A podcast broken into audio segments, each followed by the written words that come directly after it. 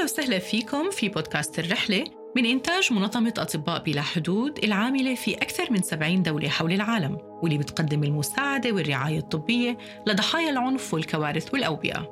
بتزامن الموسم الخامس من بودكاست الرحلة مع الذكرى الخمسين لتأسيس المنظمة واللي بتحتفل بهاي المناسبة تحت شعار خمسون عاما من الإنسانية. في هذا الموسم رح نواصل رواية القصص من واقع عملنا واتصالنا المباشر مع مرضانا وطواقمنا في الميدان. في رحلة الحلقة رح أخذكم أنا إيناس أبو خلف للعاصمة الأردنية عمان وبالتحديد لمستشفى الجراحة التقويمية لنسمع قصة أحد مرضى كوفيد-19 اللي بتلقى الرعاية الطبية في مستشفانا.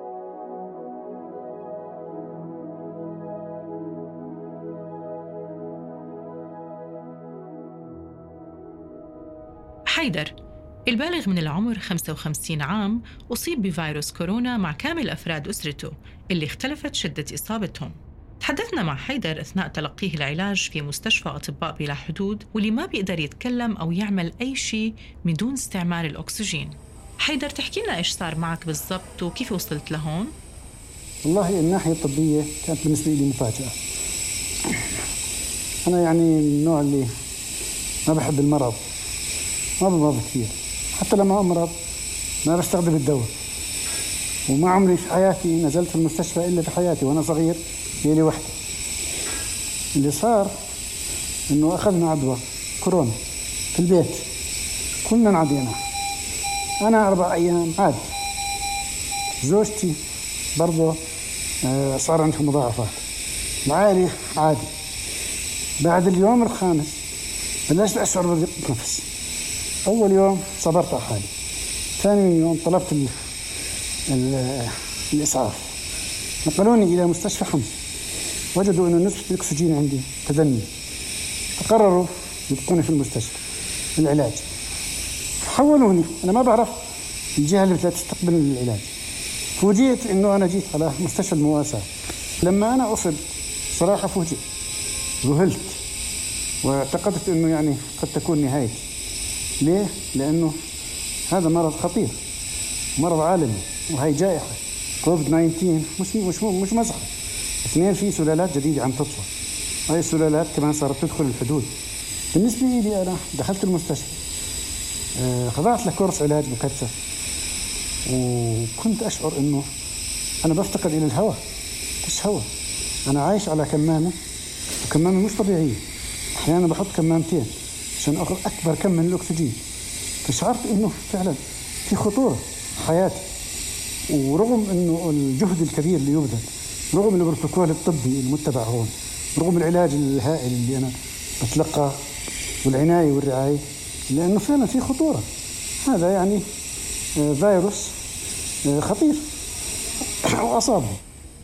أنت اليوم في مستشفى منظمة أطباء بلا حدود.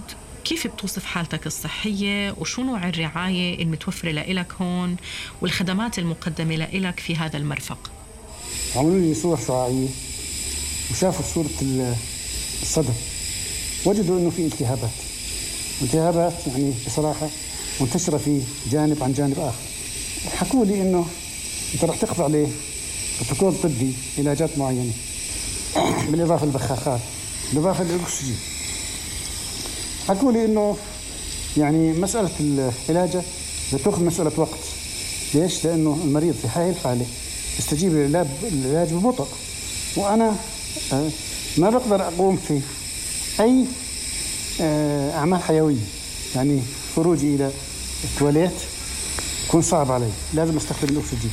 بدي أتناول الطعام من تحت الكمامه ما بقدر انه بينزل عندي نسبة الأكسجين. حتى هم شاركين اجهزه فحص الأكسجين بالدم ومدار الساعة وبراقب براقبوا فيه. أنا دخلت المستشفى وأنا في حالة إنه أكاد أفقد الوعي من نوبات السعال الشديد من الحرارة ومن النفس. لكن لما تعايشت مع الأكسجين ومع الأدوية بدأت أتحسن بدأت إني أنا أقدر أنام طويل بكل أريحية. يكون الاكسجين عندي هذا في متابعة وهاي أفرقت معي. لكن شو اللي صار؟ شو اللي طول مدة العلاج؟ إنه الالتهاب كان كبير. الالتهاب عندي كان حجمه يعني أكثر من اللزوم. لذلك بده وقت حتى يسيطروا عليه الأطباء من خلال الأدوية. أنا صار لي 12 يوم. بأمانة صعبين علي. لأني بعيد عن عائلتي عن شغلي عن مجتمعي عن محيطي. وأنا جالس على تخت يعني. ما بمارس أي نشاط حتى في المستشفى ما بقدر أقوم في جهد. لكن يبدو أنه حالتي أصعب من بعض الحالات شوي تفاوت الحالات في المستشفى.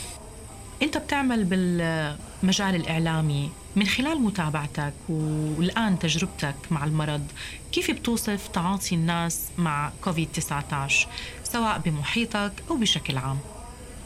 في نقص في الوعي يعني في نسبة كبيرة من الناس ما عندها وعي إنه فعلا إنه في جائحة عالمية. وفي فيروس. والفيروس عم بدخل الفيروس عم بصيب الفيروس له تأثيرات. في خطيرة في متوسطة وفي كذا. لذلك يعني الإشاعة وأنه لا أنا ما بنصاب وعادي وخليني أختلط. واحتك في الناس وما أختزل في الكمامة ولا في في التباعد الاجتماعي ولا في الزيارات ولا في شيء لكن للأسف الشديد أنه صارت الحالات تزيد. زيادة الحالات زيادة الوفيات.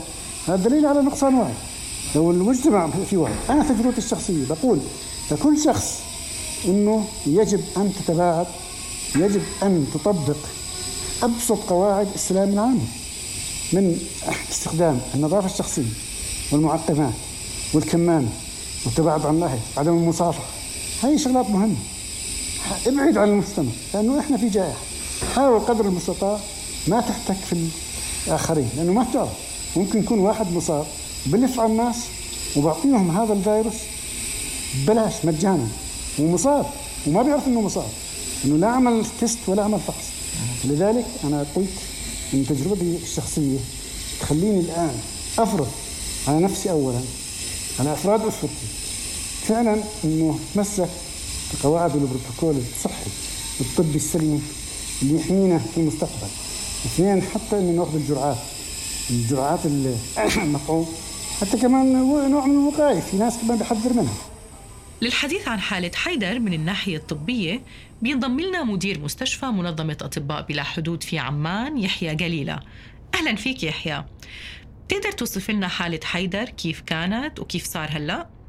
حيدر المجالي آه، تم إدخاله إلى المستشفى قبل 12 يوم. حالة الصيح الصحية عند عند الإدخال إلى قسم الكورونا كانت حالة حرجة. آه، كان على آه، على الأكسجين بشكل مستمر عملنا الفحوصات اللازمة. تبين عنده سوائل برية أعطيه الأدوية بشكل يعني. الآن يمشي على الأدوية بشكل منتظم. أكسجين بشكل مستمر. حالته الصحية الآن مستقرة. آه، خلال الأيام الجاية راح نتابع حالته. إذا كانت حالته مستقرة ممكن يروح البيت أو ممكن أنه يحول على آه، آه، مستشفى بوزارة الصحة على أساس أنه نشوفه أخصائية صدرية لعلاج لسوائل الرياح لأنه من مضاعفات الكورونا اللي صار معه يحيى خبرنا عن سبب تحويل منظمة أطباء بلا حدود لجزء من مستشفاها لجناح عزل مرضى كوفيد 19 وهو بالأساس مستشفى مختص لعلاج وتقويم آه، إصابات جرحى الحروب والنزاعات من الدول المجاورة. خلال خلال شهر ثلاثة ازدادت عدد الحالات بالأردن والسعة السريرية كانت بالمستشفيات الخاصة والحكومية كانت يعني فوق السبعين في المية. فطلبت وزارة الصحة من من منظمة أطباء بلا حدود إنه إعادة فتح مركز الكورونا اللي قمنا بفتحه خلال الموجة الأولى. في 20 مارش افتتحنا لقسم كورونا ب 30 سرير.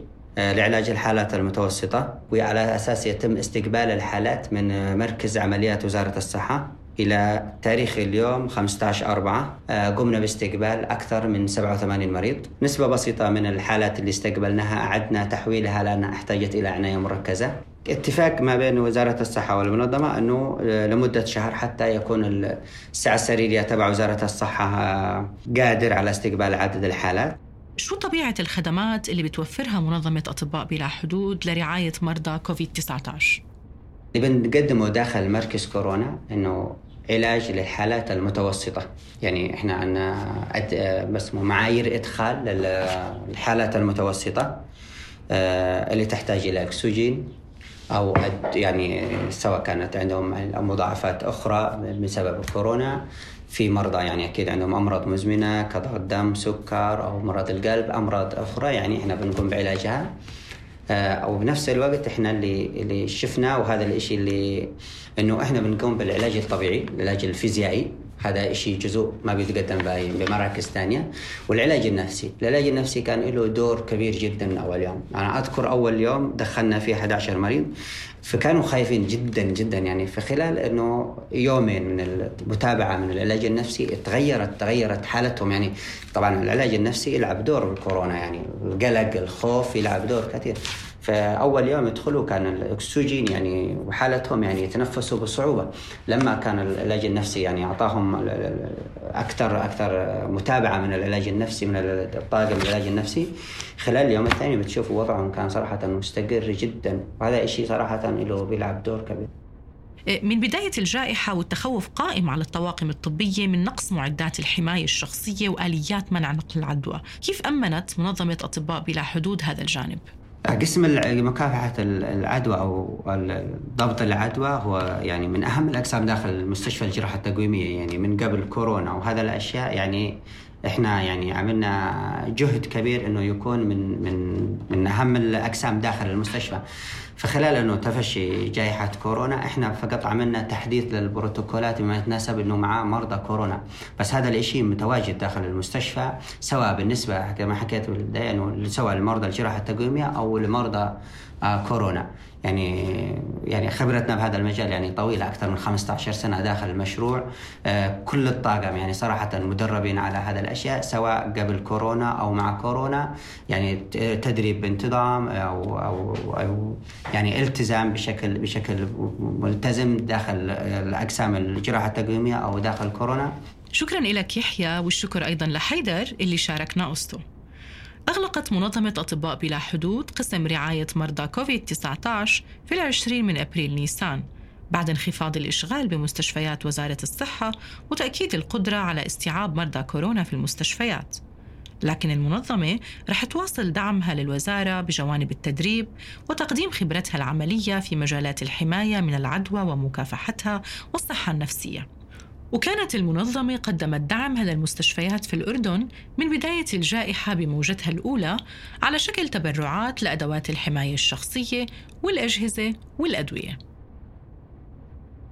للأسف بعد عشر أيام من تسجيل المقابلة معه فارقنا حيدر متأثرا بتداعيات إصابته بفيروس كورونا وترك رسالة للجميع كان مختصرها. رغم أنه الجهد الكبير اللي يبذل رغم البروتوكول الطبي المتبع هون رغم العلاج الهائل اللي أنا بتلقاه والعناية والرعاية لأنه فعلا في خطورة. هذا يعني آه، فيروس آه، خطير. وأصابه. أنا تجربتي الشخصية بقول لكل شخص أنه يجب أن تتباعد يجب أن تطبق أبسط قواعد السلام العامة في النهاية ما بيسعنا إلا أنه نتمنى السلام لروح حيدر والشفاء التام لكافة المرضى وأنه نأكد على أهمية الرسالة اللي بعتها حيدر بالالتزام بتعليمات السلامة العامة وأخذ المطاعيم لحماية أنفسنا وأحبابنا من هذا الفيروس المجهول.